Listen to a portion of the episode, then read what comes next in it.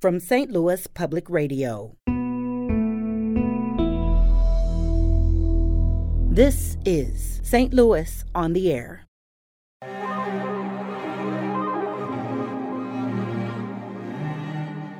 No abortion shall be performed or induced upon a woman except in cases of medical emergency. Period. Period. This issue is so complicated. What is a medical emergency? And it just makes me angry that male politicians are delving into our privacy.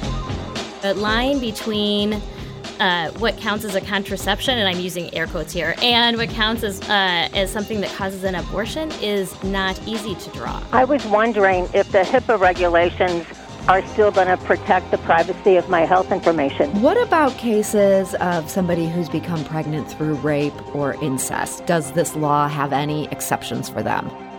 No. I'm Sarah Fenske.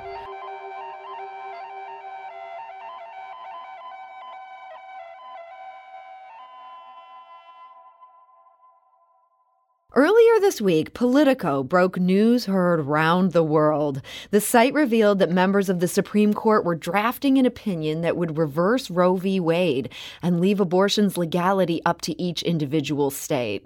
And in Missouri, we don't necessarily need a crystal ball to see how that would play out. State lawmakers previously approved a quote unquote trigger law that goes into place if Roe is repealed. But what exactly is in that law and how would it go into effect? That's news you need to know if the Supreme Court follows through on what that draft opinion suggested. And so here to tell us more about that is Marcia McCormick. She is a law prof- she is a professor of law and women's and gender studies at St. Louis University. Marsha, welcome. Thanks. Thanks for having me. So I'm going to start with kind of a big question. We may chip away at it. Um, if the Supreme Court overturns Roe v. Wade, what happens in Missouri? Does this trigger law immediately go into effect? Essentially, it does. There has to be some, uh, a, like, sort of a ministerial action that happens first. Either the governor certifies um, that it can go into effect, or the legislature passes a res- resolution, or the attorney general issues um, something that basically says it can go into effect, and then it will. Okay, so this could be as simple as Attorney General Eric Schmitt could just decide I'm doing this. Basically, yes. Okay, that seems like something he might want to do. So Yes. this is a very real probability Yes. Missouri's looking at. Yes. So what are some specific provisions in this law that would then go into effect? Well, so the specific provision is that, um, and I can even I can even read it, um, which is that uh, any abortion. Um, uh, or basically, no abortion shall be performed or induced upon a woman except in cases of medical emergency. Period. Period. Yes. And Okay. so that act of inducing an abortion will be a Class B felony. Um, and it is uh, the only, uh, well, it is an affirmative defense for the person who's charged um, with this felony to um, assert and prove by a preponderance of the evidence that there was a medical emergency um, that caused that person to perform or uh, induce the abortion. And so when you're saying this becomes a felony, this is not for the the woman who'd be asking for this procedure. This would be for the healthcare provider? It depends. So the um, the trigger law does say that a woman who asks, uh, well, that uh, a woman cannot be um, convicted of conspiracy to uh, commit. Uh, this felony. But the definition of who can be liable, who can be criminally liable, is anyone who induces an, ab- an abortion. And so, if a woman, for example, um, induced an abortion herself by um, uh, taking an abortion induce- inducing drug, it's not clear under the statute that she couldn't be prosecuted. Now, proponents of the bill might say that that was never their intent, um, but the language of the of the bill is ambiguous and might allow a zealous prosecutor um, to bring charges. Okay, and so we're hearing about these uh, medications that women can take uh, to get abortions in places where they don't have a provider willing or, or able to do it. This is something people are getting these pills through the mail. You see, there would be an opening there for somebody potentially to be prosecuted for that. Yes, yes. There, Okay. there definitely would be if the if the medication was issued by someone in Missouri. There would be criminal uh, liability for the person who um, provided that most likely, um, but also potentially for the woman who took the medication. Okay. So this would be a big change. Um, people could not perform abortions in Missouri. Now, there's also a lot of talk, except medical emergency. Let me pull it back to that. Yeah. What is a medical emergency? So, in a separate provision, there um, is a definition of medical emergency, which is um, it's a little complicated. So, it's a condition that is, um, or a medical condition that uh, necessitates immediate abortion of a pregnancy to avert the death of the pregnant person. Or um, for uh, where a delay will create a serious risk of substantial and irreversible physical impairment of a major bodily function, right? So that's pretty narrow. Okay. Um, and the um, it's the doctor has to do more than just believe that death is imminent or that um, this the serious um, impairment of a major bodily function is imminent. That belief has to be reasonable. So, uh, so like most other doctors would have to agree. Okay. What about cases of somebody who's become pregnant through rape or incest? Does this law have any exceptions for them? No, That's a very simple answer there. Yeah. It's, it's not even nope, mentioned. Nope. Okay. We're also hearing some talk. People have raised the issue that this could have an impact on Missouri women who are doing um, in vitro fertilization, IVF. Do you think this could have any impact on that? Well, so again, it's a little hard to say because the language is ambiguous. Um, and so the definition of abortion involves um, uh, using a, an instrument or medicine that, uh, with the intent to destroy the life of an embryo or fetus in the womb. Um, uh, and so that language could suggest that embryos outside, you know, that are frozen or um, created uh, and not implanted into somebody's uterus would not be, any destruction of them would not count as an abortion. But IVF is also more complicated than that. And so multiple embryos or pre embryos are often implanted into a person's uterus um, with the hope that one, only one will survive. So is that act knowing that like several of the pre embryos that are being implanted will not survive? Does something have to happen in order to ensure that that doesn't count as a destruction of those embryos? Um, that's not entirely clear. Um, and a creative, um, cre- well, again, a creative prosecutor might make arguments about what exactly counts as life based on other definitions in the statute that say that a, a human being that is deserves protection by law is created at fertilization. So, on the plain face of it, it doesn't seem like something that would make IVF illegal. However, you're saying a creative prosecutor or somebody who wants to try to push this law in an activist sense, they could take this into a place that the people who wrote the law maybe didn't even envision. Yes, and I think that's, I mean, that's common. Uh, and in fact, you just think about the example of the woman in Texas who was arrested for murder um, for the self induced abortion. There was no law that she violated, but she was in jail for a period of time. Um, the prosecutor had to sort of persuade uh, both the public and apparently the, um, the legal system in Texas that there was no law that she apparently violated. Um, and so there, part of the problem is that we have this perception about what's legal that law enforcement um, and prosecutors sometimes um, expand upon.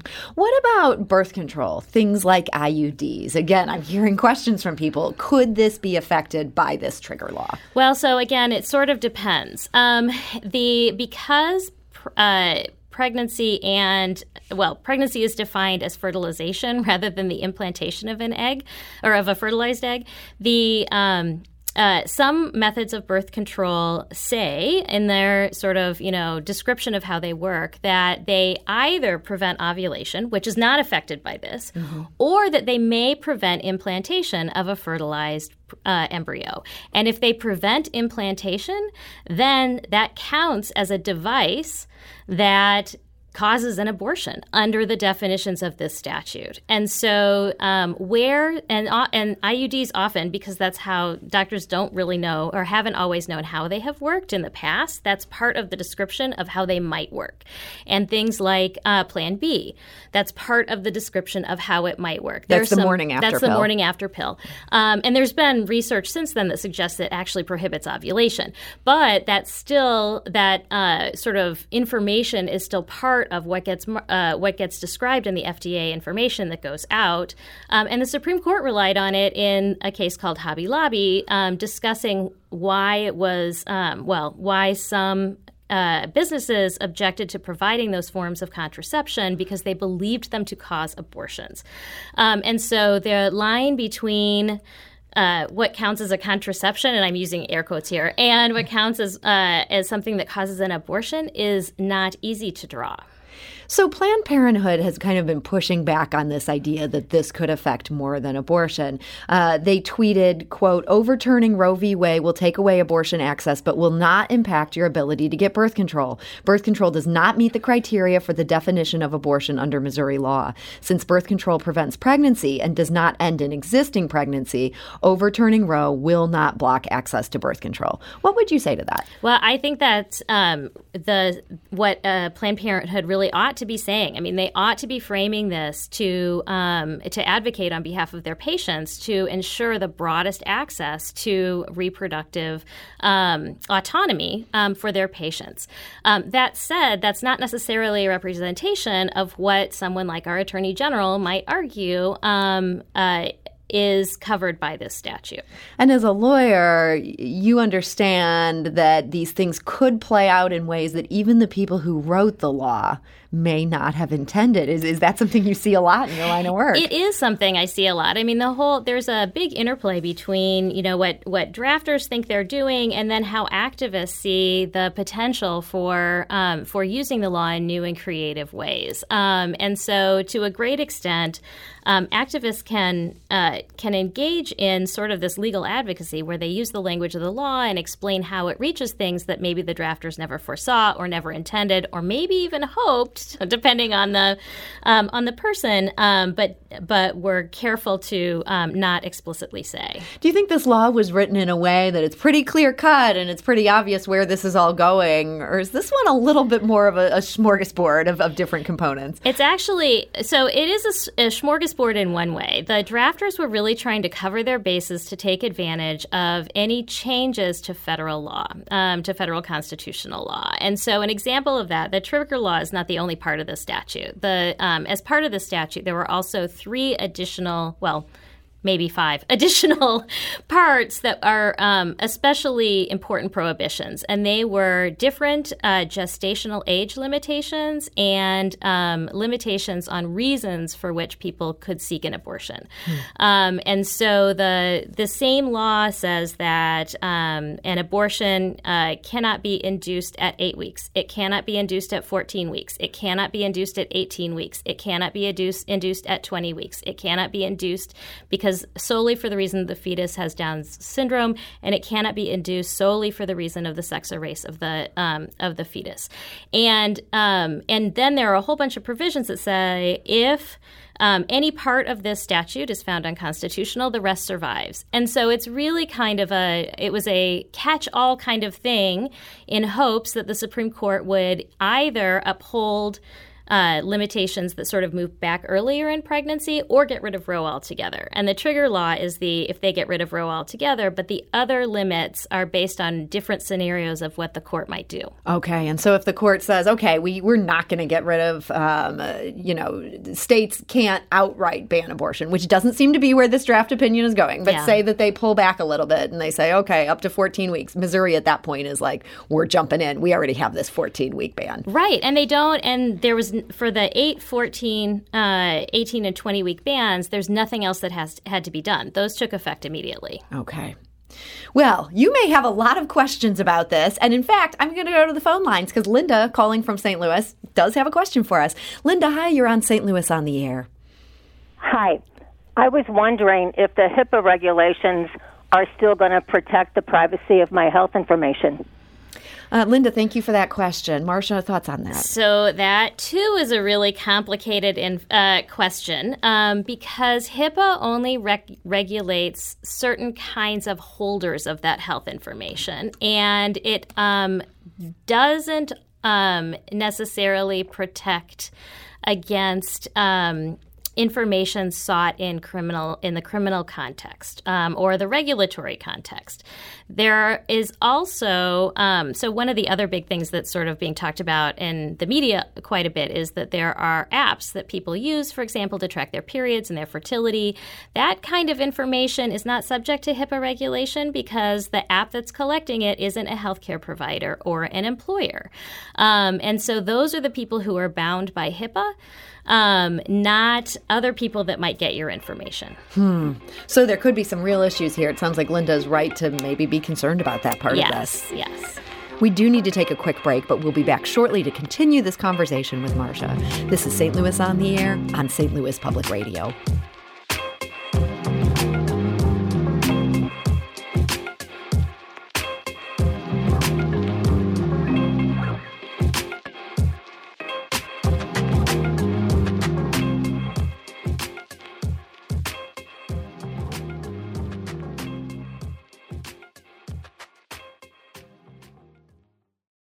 Support comes from the Missouri Forest Products Association, providing more than 41,000 jobs in the production of wood pallets, railroad ties, white oak barrels, hardwood floors, and more. Details at choosewood.com.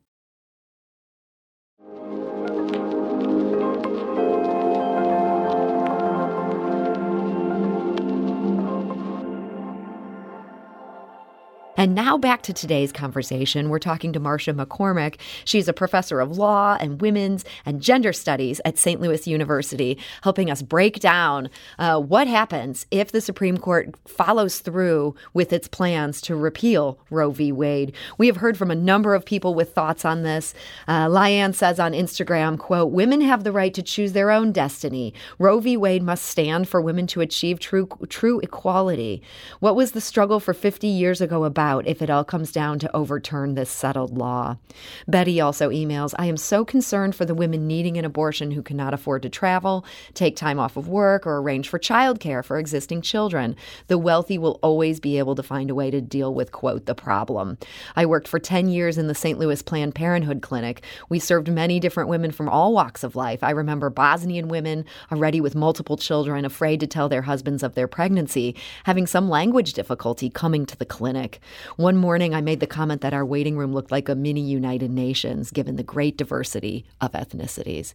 If you have thoughts on this or you have questions, you can join us at 314 382 8255. That's 382 Talk. And you can also send us a tweet at STL on air. Marcia, we have a, caller ready to join us. You ready for this? Sure. All right, great. Let's go to Andrea, uh, who is calling from St. Louis. Andrea, hi. You're on St. Louis on the air.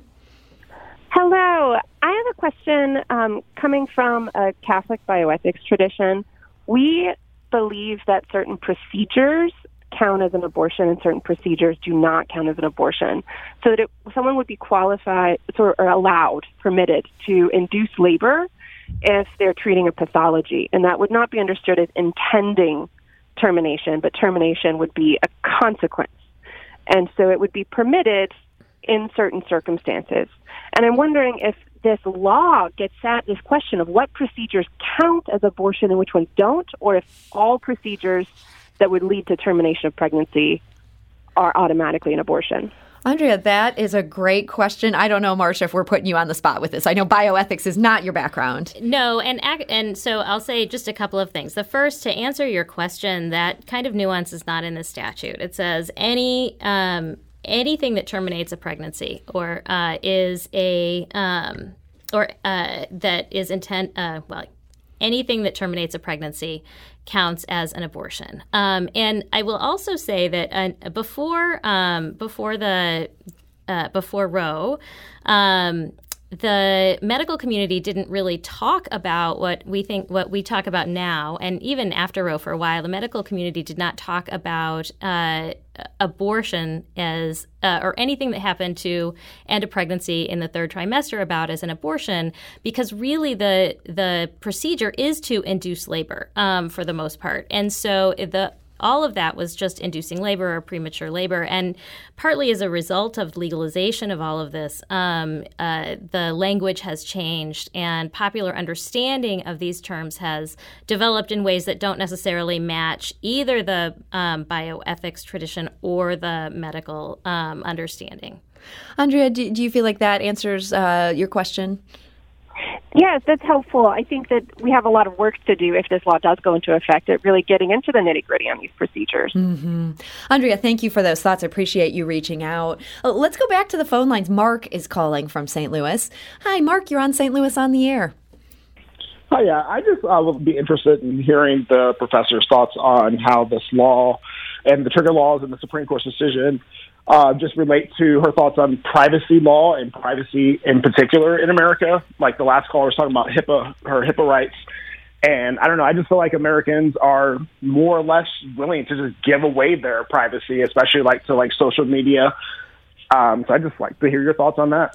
Uh, Mark, thank you for that. Marcia? Yeah, you know, it is. Uh, so privacy is a, a tough one for a couple of reasons. So, one, you know, privacy is the language that the court used to describe the right in Roe versus Wade, um, and the, it got mod- it's been sort of modified over time a little bit to talk about sort of autonomy in important family and intimate decisions. Um, uh, although it's still often sort of linked with privacy. Uh, and there's a separate like kind of concept between being able to keep being able to do something without government interference being able to keep information away from the government and that's also viewed as kind of different from being able to keep information away from other people, hmm. not the government, right? And so all of that stuff is really sort of mushed together anymore because of the of the um, ease with which we give out this information, or you know, some people might say we're sort of tricked into it. You know, we're the product in social media, um, and our you know information that we don't think about is being sold in ways that we don't even know. Um, and so I think that there's that a lot of people have a sense of what's really private. So even people who will put out information on social media will be really upset or offended if lots of people find out about mm-hmm. it. So our sense of privacy doesn't match what we're actually doing, either sort of as a pragmatic thing or in terms of what we might say the Constitution protects from state interference. So that's probably really rambly. No, that's that's so interesting. This actually reminds me, Neil Richards, who's a law professor at Wash U, he's written a really interesting book on this. Mark, I, I might recommend you pick yeah. that up. But I it's, was shocked. I you know yeah. I read this whole book on privacy. He's mm-hmm. not talking about bodily privacy. He didn't talk about Roe at all. It's yeah. all about the informational privacy. Yeah, and they're linked though too because there's just so much information, especially like think about wearables. You know, right now, you know, somebody is finding out what my heart rate is because I have a Fitbit on, right? Um, and so we just we are voluntarily giving up this stuff that has real implications. Yeah. Well, thank you for that question, Mark. Um, let's go to Dee, who's calling from University City. Uh, Dee, hi, you're on St. Louis on the air. Oh, hi. Thank you so much for taking my call. Um, I'm a physician and I practiced oncology for 30 years, uh, specialty in breast cancer. And this issue is so complicated and it just makes me angry that male politicians are delving into our privacy and our, our decisions on health. So let me give you an example. Um, every once in a while, I would see a woman come in with a diagnosis of cancer who had two decisions. She could either get on with her therapy because she had a really aggressive cancer that had a high probability of taking her life if she didn't get treated right away. Um, or she, and, and this is, I'm talking about pregnant women. Mm-hmm. Um, and I certainly dealt with a lot of Catholic women that were it, making a decision about abortion was gut wrenching.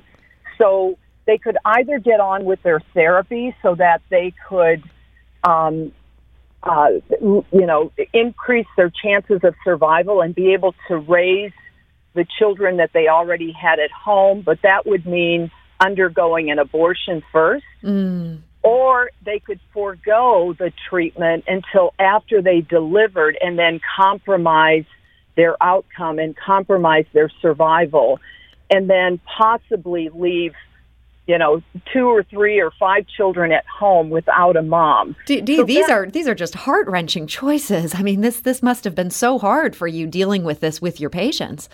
Absolutely, and no one no one loves abortion. No one loves abortion, but faced with some of these situations, you know, that's not for a politician to decide. That is between a physician and her patient. And and Dee, thank you so much um, for sharing from your experience about what you witnessed. I mean, hearing this, it, it's hard to think about how this law could then be inserted within that process Dee's talking about. Well, I think that's right. And the proponents of the law would say, well, you know, that's that's taken care of in that medical emergency language. And and I would certainly advocate for that on behalf of my patients. But there are also going to be situations where there where doctors aren't sure, you know, and where prosecutors um, or law enforcement might suggest that that's you know that that's not available.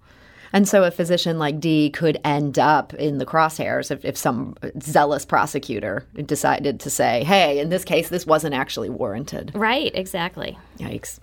Uh, let's go back to the phones. Uh, Ray is calling from St. Charles County. Ray, hi, you're on St. Louis on the air. Thank you for taking my call. I hope you can hear me clear. Yeah. I actually I have a legal question. If a person, or oh, okay, let's just say, if a woman is pregnant and she's impeded from, or held back, or prevented from having an abortion, you know, it, within the boundaries of the current law, is it possible for a uh, her to um, sue all those involved in impeding her abortion? Uh, what, what am I saying is suing is like cover prenatal, cover postnatal, cover child care. Yeah, you're you're liable for this decision I had to make. Uh, Marcia, has anybody ever tried that? So there is. Um, uh, there's it's sort of complicated. Generally speaking, no. There's no affirmative duty necessarily to provide that um, kind of support um, it, from the state. Now, that's not true. And so this is different from being impeded from being able to terminate the pregnancy, but there are um, legal remedies for pursuing the partner whose genetic material is also part of, um, of the fetus the person's carrying, you know, for parental or for child support and things like that. Um, but there is no real. Uh, there is something called a, a 1983 action that can be brought for violating um, rights, but that can only be brought against state actors and not individual actors. So mm. it's just, you know, really there's not much that can be done if this right is violated. And if the right goes away, then there's nothing. All right. Well, Ray, thank you for that idea. Sounds like, unfortunately, this is one that uh, Marcia does not feel is going to be a, a, successful way to proceed on this. But I, brainstorming, all ideas are good, right? That's right. so, Marcia, we just have a few minutes here, and I want to squeeze in one last topic related to this.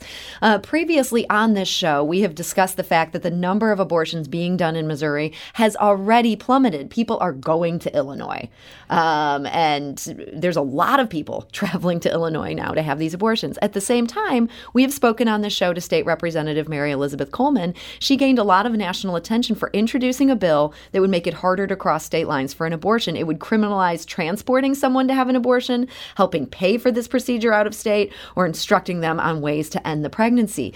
Do you think this is a possibility? That Missouri women aren't just looking at continuing having to go to to Illinois for these things, but that there could be people trying to block them from getting aid to do it. Yeah, so the that Coleman bill didn't criminalize. It was uh, in the style of Texas's SB8 that created a civil penalty that someone could sue for. But if Roe is repealed, it could be criminalized, um, and clearly there's some appetite to do so. Even if we're talking about going across state lines, it seems like there's you know that's something that the Constitution on its face doesn't like to mess with. Well, that's true. And so there will become very complicated questions about the ability of Missouri to regulate this. There's something called the Dormant Commerce Clause, which puts everyone, including law professors, to sleep. but that will come in play, um, especially if Missouri tries to reach out and penalize people in other states who are engaging in help in conduct, either providing abortion services, providing funds uh, giving information, that kind of stuff. Marcia, we began this conversation and I said, hey, we don't need a crystal ball to see how this is all going to play out in Missouri. We already have this trigger law in the books. You've been reading from this trigger law. And yet at the same time, it seems like this could play out in so many different ways. It could. And especially those interstate conflicts are really going to be huge. Um, that's one reason why there's a big push right now for um, immediate uh, federal legislation to try to prevent those kinds of interstate conflicts from ballooning. Um, so, to the extent that this decision is to get rid of litigation over abortion and terminations of pregnancy, um, it's going to have the opposite effect. Well, Marcia McCormick, I want to thank you so much for joining us today. Yeah, thank you. Uh, I enjoyed it.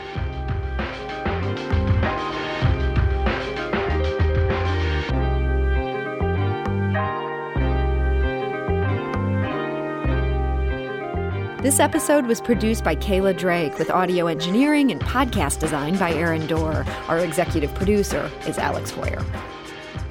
St. Louis on the Air is a production of St. Louis Public Radio. Understanding starts here. Do you find yourself regularly listening to episodes of St. Louis on the Air? Suggest us to a friend you think might enjoy our conversations. And leave us a review and rating on Apple Podcasts on the App Store.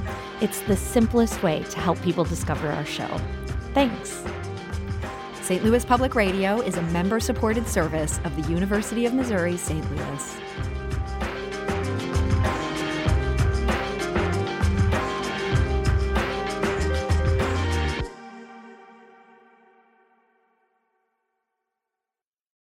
Support comes from the Missouri Forest Products Association, committed to conservation and careful management of the state's forests to make them more resilient and better habitats for wildlife.